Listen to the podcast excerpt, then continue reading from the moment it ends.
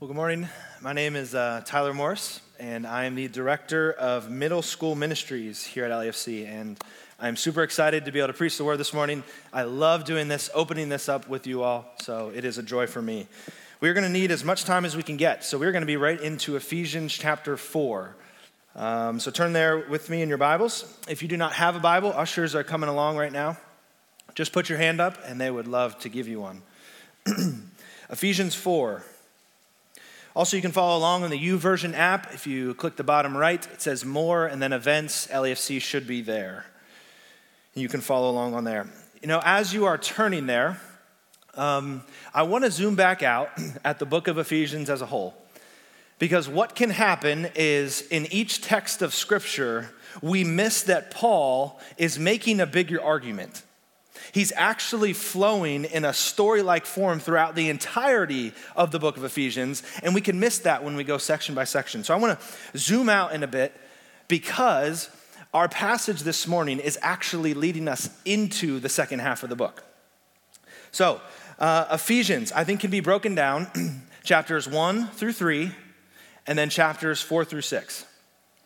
Chapters 1 to 3 is essentially the gospel the gospel of Jesus Christ. It is the work that he's accomplished, it is our identity that is found in Christ. It's very theological. Paul's passion and his heart comes out. So I would sum up Ephesians 1 to 3 as basically what God has done through Jesus to make us one. what God has done through Jesus to make us one. So then chapters 4 and 6 is essentially Christian living. How are we to live as one? How are we to live in the body of believers with our families, in our marriages? How are we to live in this world? It's very practical, it's very uh, obedience, and it focuses on Christian living. And I would sum up chapters four to six by saying it's how one body is called to walk as one. Our passage this morning begins chapter four.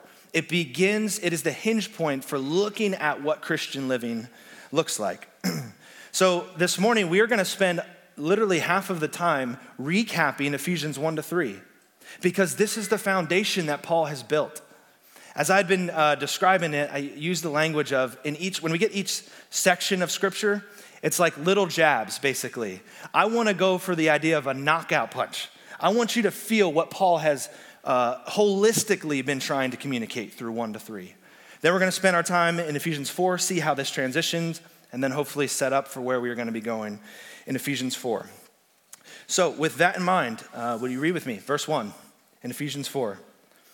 Paul says, As a prisoner for the Lord, then, I urge you to live a life worthy of the calling you have received. Be completely humble and gentle. Be patient, bearing with one another in love. Make every effort to keep the unity of the Spirit through the bond of peace. For there is one body and one Spirit, just as you were called to one hope when you were called, one Lord, one faith, one baptism, one God and Father of all, who is over all and through all and in all. Church, one of my prayers is that we would be able to feel Ephesians, both this text, Ephesians 4, but also Ephesians 1 to 3. Meaning, I don't just want it to be informational and theological. I want us to feel this. I want it to stir the depths of our heart. So, in order for this to actually truly happen, that we might encounter the Lord, be stirred again by His word and His gospel, in the same spirit that we had earlier in the prayer of humility, I just want to take a brief moment and pray and ask the Spirit to do that through His word. So, will you pray with me? Spirit, I do ask, please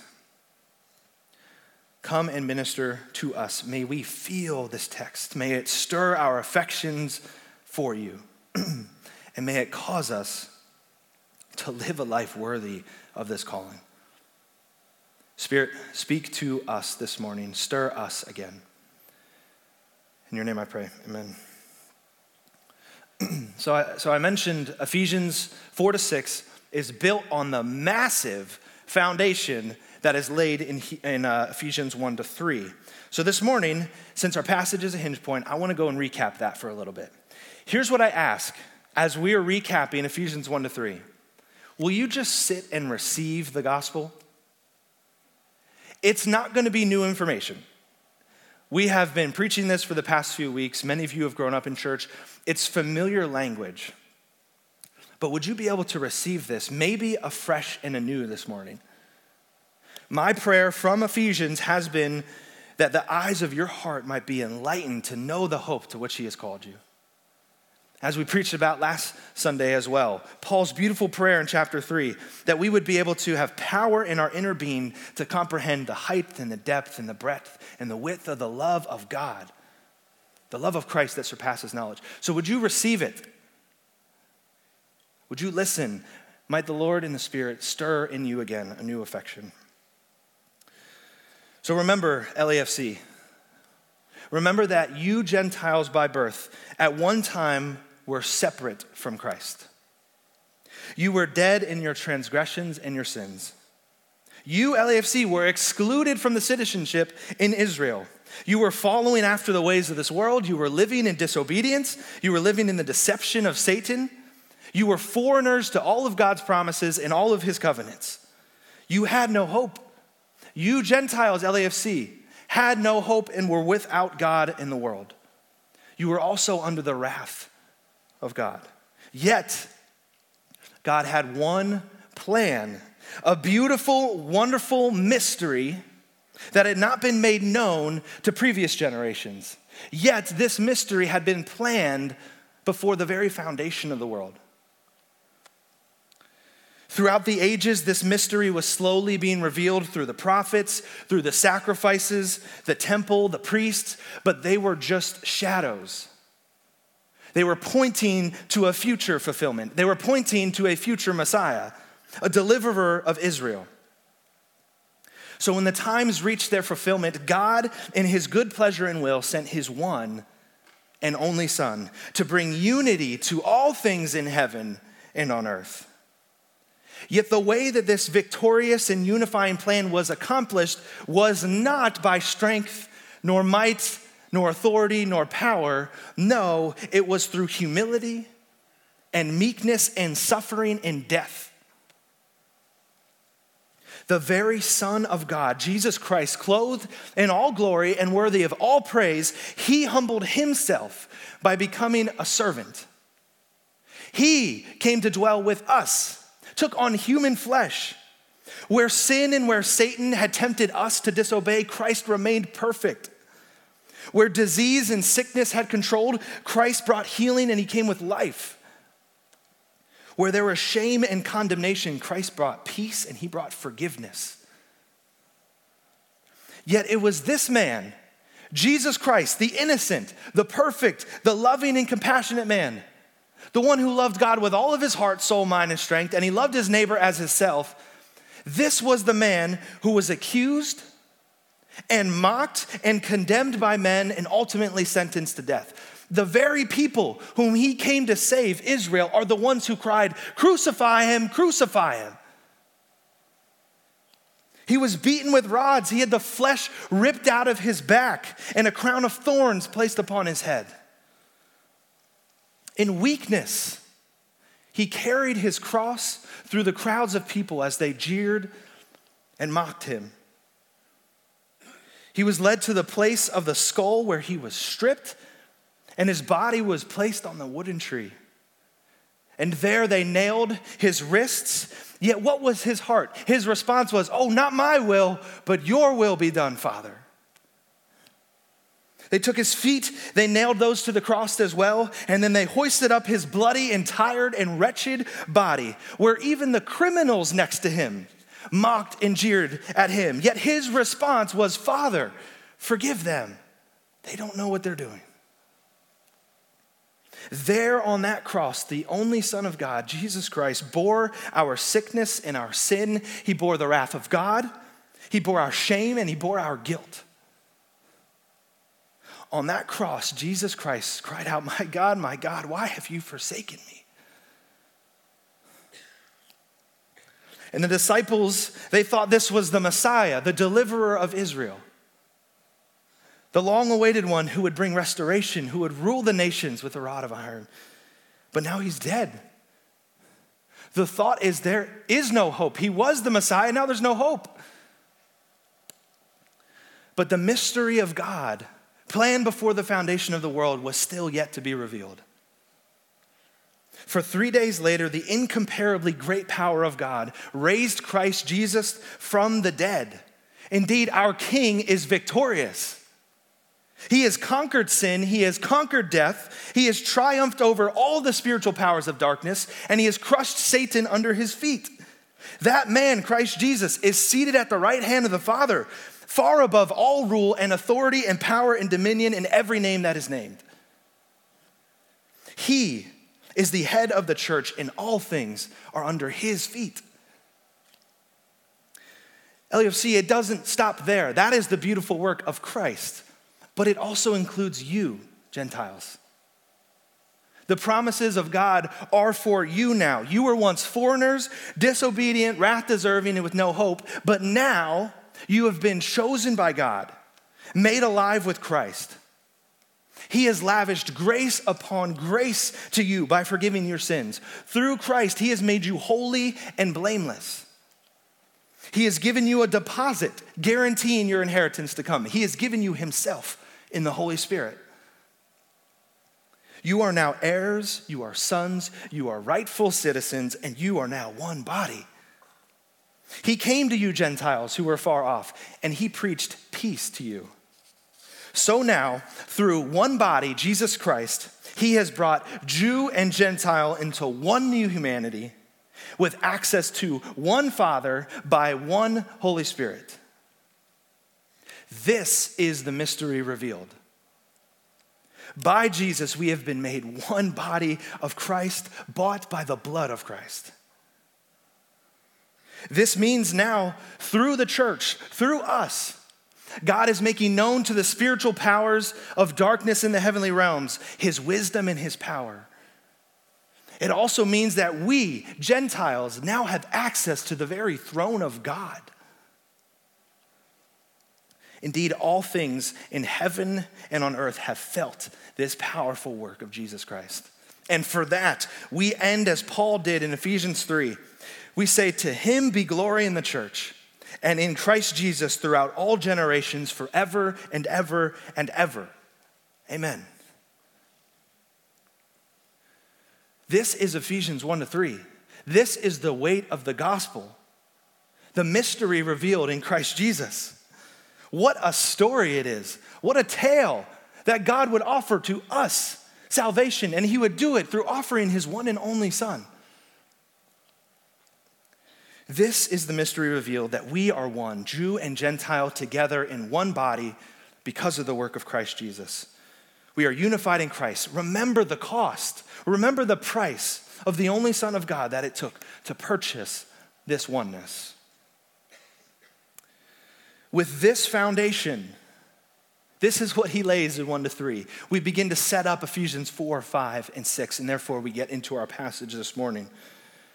I want to narrow in on verses 4 to 6 because it continues this theme of what Paul has been getting at. So read along with me in verse 4. There is one body and one spirit, just as you were called to one hope when you were called one Lord, one faith one baptism, one God and Father of all, who is over all, through all, and in all. In, uh, in three verses, Paul uses the word one seven different t- times in the NIV. He's clearly trying to portray something, and I think it is the accumulation of one to three. He's trying to get this idea of we have been made one, unified in Christ, sharing the same God, and Father, sharing the same Lord Jesus Christ and sharing the same Spirit. One, one, one. You now begin to see why we have titled this sermon series One. One Lord, one church, one Lord, one mission. It's because it's the theme of Ephesians. It is the theme of this passage as well. Paul, uh, if, if you look at verse 4, Paul says there is one body of Christ. In, in this idea, he's trying to get the picture of our relationship with Christ. He is the head, we are the body, and of what it's like to be one as the body in Christ. So, you can think about yourself, or you can look at your neighbor right next to you. Uh, they are a person with a head feet. I see some confirmation. Yes, he does have those. Good. Head, feet, chest, arms, fingers, a neck, right? They have all these different body parts, yet they're still classified as one person. So it is with the body of Christ. He's the head, we're the body. We have many different parts, but we all make up one body. Many different members, still one body. What these different members and parts of the body bring are different perspectives, different gifts, different languages, different styles of worship, different skin color, different political views, but they're still one body. We as Christ are still one body, body despite all of those differences. We are all unique, all distinct, all valued, yet all one as the body of Christ. I, I want this reality to, to sink in, this idea of oneness. You're gonna hear me say it all the time. We are one body, not multiple. One body of Christ. Which means that every person who has experienced the realities in Ephesians 1 through 3, experienced them. They're in the body. Every person who has experienced those things are in the body of Christ. To sum it up, I would say like this all those chosen by God, made alive in Christ, who have repented of their sins, placed their faith in Jesus Christ alone for salvation, and have received the Holy Spirit, they're in the body of Christ. Which means there are people, it is possible for people at St. Paul Lutheran Church in Lititz, it is possible for those at Victory Church, at the Worship Center, at Ephrata Community Church, at St. James Catholic Church, at Westminster Presbyterian to be in the body of Christ. Any person who attends these locations and has been chosen by God, made alive in Christ, repented of their sins, placed their faith in Jesus Christ alone, and has the Spirit is in the body of Christ. It doesn't matter where we worship. The body of Christ is not divided by denominations, but we are unified as one in Christ. It's not just those who attend church, it's not just those who say that they're Christian, and it's not even those of any one particular denomination. No. For if those realities in Ephesians 1 has happened, uh, Ephesians 1 to 3 has happened in them, they're a part of the body of Christ. It's also bigger than denominations as well. The body of Christ breaks all of the divides that Satan brings, and it breaks all of the groupings that we make here on this earth. It takes Democrat and Republican and unifies them in Christ. It takes black and white and unifies them in Christ. It takes old and young. It takes rich and poor, male and female. It takes citizen and it takes immigrant and brings them together in Christ. Do you get this oneness? It takes, it takes those who are pro masks and against masks and unifies them. It takes those who are vaccinated and unvaccinated and unifies them in Christ. There is a greater unity, and it's bought through Christ. It takes those who speak Spanish, it takes those who speak English and Burmese and Arabic, and if those realities has happened to them in Ephesians 1 to 3, they're in the body of Christ. Yes.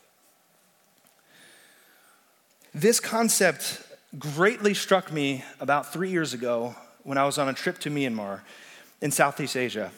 Uh, we were visiting one of our LAFC partners there where they are doing ministry. They're doing ministry through agriculture and farming, an awesome concept.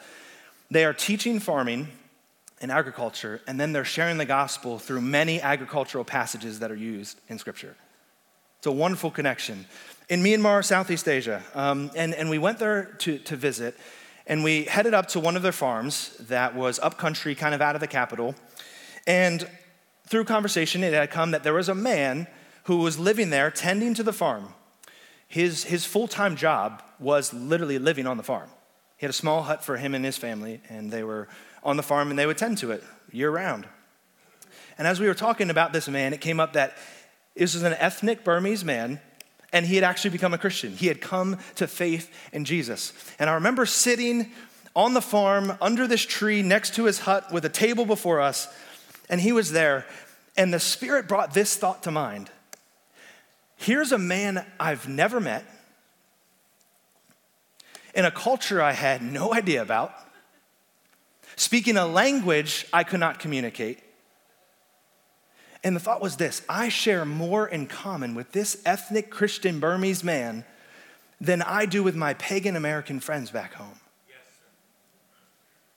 I had more in oneness with this ethnic Burmese Christian man than my pagan American friends back home. And why? Because we both shared one Lord, we both shared one Spirit, and we both shared one faith. We were a part of the same body of Christ. At that moment, it was such a joy for me to see God's global plan for the one body of Christ.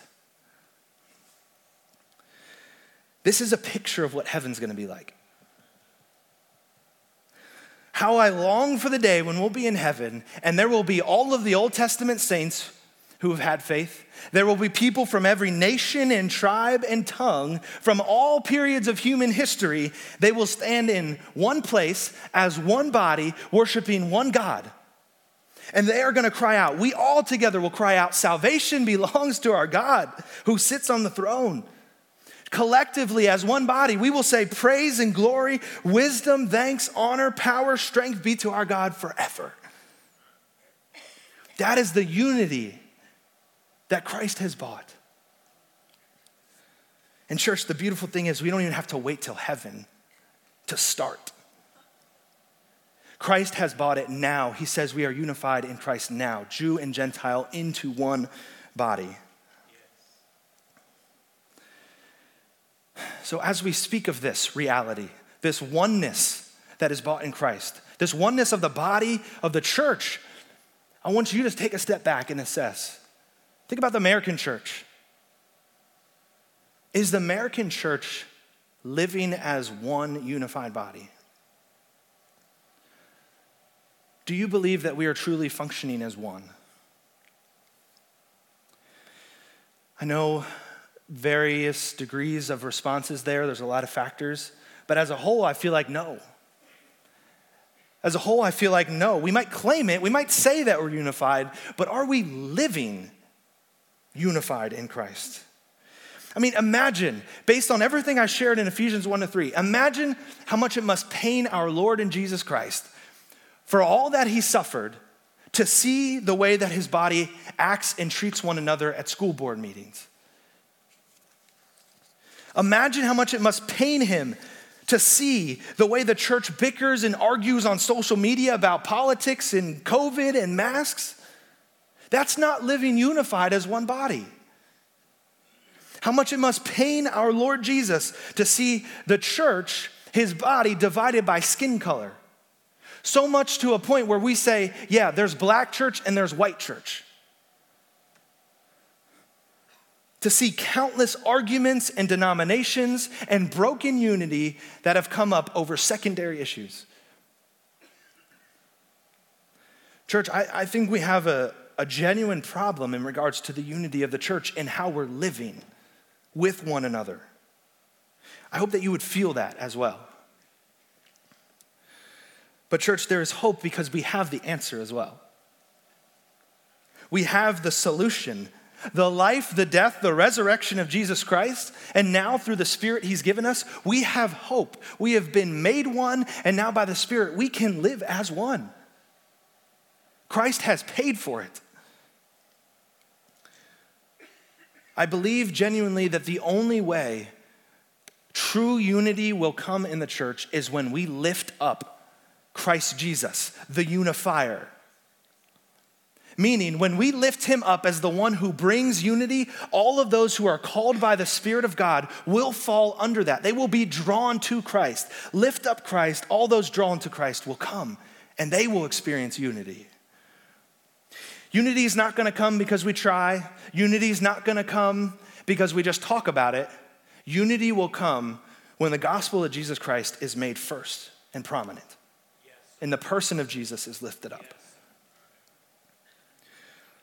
So, for all of this, church, do you believe this? Do you believe that we are truly one? Do Do you believe the great realities of Ephesians 1 to 3 to make us one body? Do you see that this body crosses political beliefs and denominations and languages? Because if you do, if the Spirit has poured that into your heart, we're going to get into Ephesians 4, verse 1, and it's going to make so much sense. So read with me, verse 1, Ephesians 4. As a prisoner for the Lord, then, I urge you, live a life worthy of the calling you have received. Be completely humble and gentle. Be patient, bearing with one another in love, and make every effort to keep the unity of the Spirit through the bond of peace. Church, when we feel the weight of this call, when we are reminded of the one who calls, when we are reminded of the work that he did to bring us one, it stirs us and it moves us to say, I want to live a life worthy of this calling. I want to live a life worthy of the greatest of kings, Jesus Christ. Note that Paul says, I urge you. He doesn't say, hey, I suggest.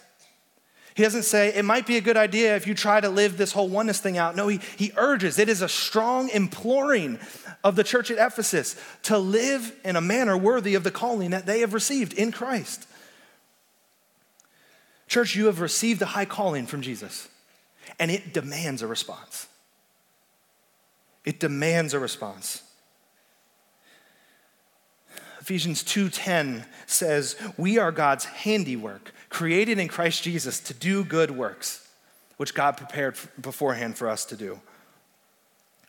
So, church, as one body, with one Lord and with one Spirit, unified by the blood of Jesus, I do the same. I urge you to walk in a manner, a lifestyle worthy of Jesus Christ and all that he has accomplished, worthy of this oneness that he has bought. Note, I don't I don't desire you to just agree with the text. I don't, I don't desire for you to say, Yes, I agree. That's good. Yes, I should do this. No, no, no, no. This is a call. My desire is that it's actually to action. It actually causes you to live a lifestyle like this. Paul is specifically addressing the body of Christ, the oneness in the body of Christ. Before he ever focuses on what does it look like to interact with the world, he goes, How do we interact with each other, brothers and sisters in Christ? So, question just to be thinking through, to make this real as a lifestyle. How are you treating your pastors and your elders? How do you interact with those in your ABF, in your life group? How are you interacting with people of different political beliefs with you in the body of Christ? How do you interact with those of di- different denominations? How do you interact with the body of Christ around the globe?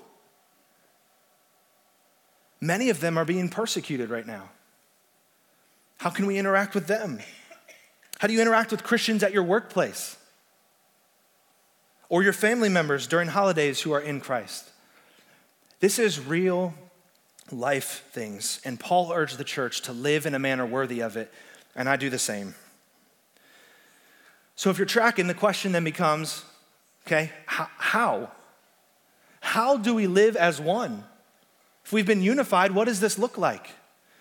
We are going to get into this a lot in the upcoming chapters, but he gives us a brief taste of it in verse 2 and in verse 3.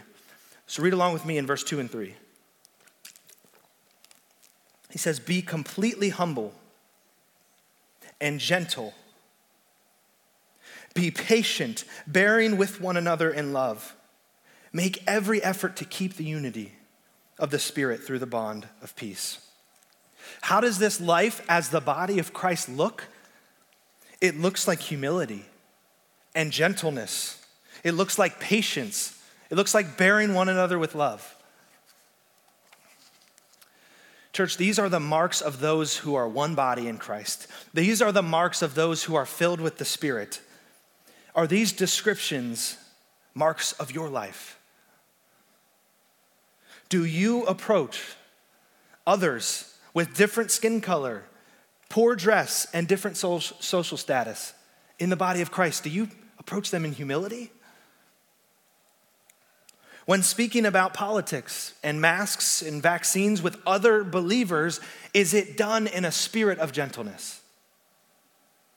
In a spirit of meekness? Do you endure with patience your brothers and sisters in different denominations? Do you bear with your Christian coworkers and bosses in love? Church, this passage today is an urgent call to live as one, to walk as one, unified by the body of Christ. It's not to agree with, it's not to understand, it's called to action. Because our King has given all for our unity. Our response back is to say, Lord, I want to live a life worthy of that calling that you have given me. We are going to see this in the upcoming chapters. We're going to get into Ephesians 4, 5, and 6, and it's going to be a lot of how do we respond? I pray that you would continuously be stirred and reminded about Ephesians 1 to 3. Because this is the foundation. This is the thing that changes us to actually live as one in Christ. He also says in verse 3 make every effort to keep the unity. Every effort. This isn't sit back, hope that it happens. It says, no, by the power of the Spirit, make every effort to keep or maintain that unity. Note, it's not buying the unity. You didn't earn the unity, Christ has accomplished it, but it says maintain it, keep it by the power of the Spirit.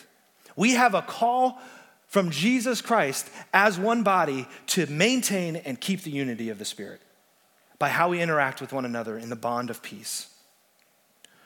So, my challenge to you this morning is to make every effort to maintain the unity.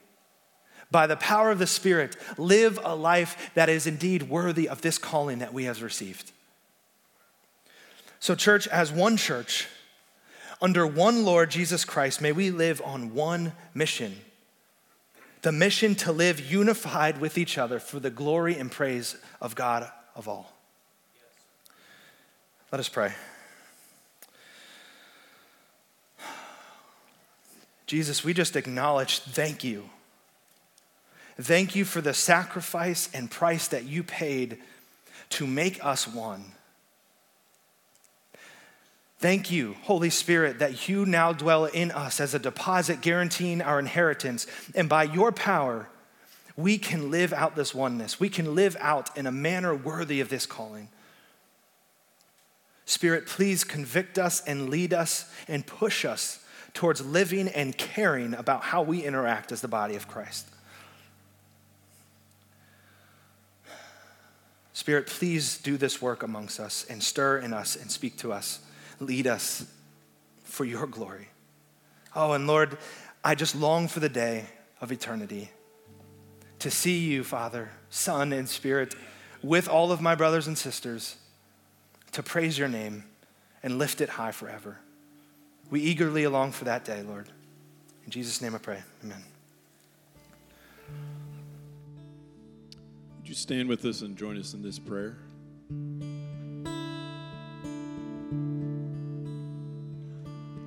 Take my life and let it be consecrated, Lord, to thee. Take my moments and my days, let them flow in ceaseless praise. Let them move at the impulse of thy love. Take my feet and let them be swift and beautiful for thee.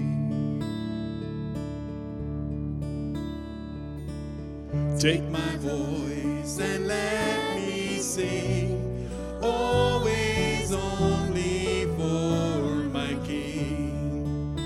Take my lips and let them be filled with messages from thee. Take my silver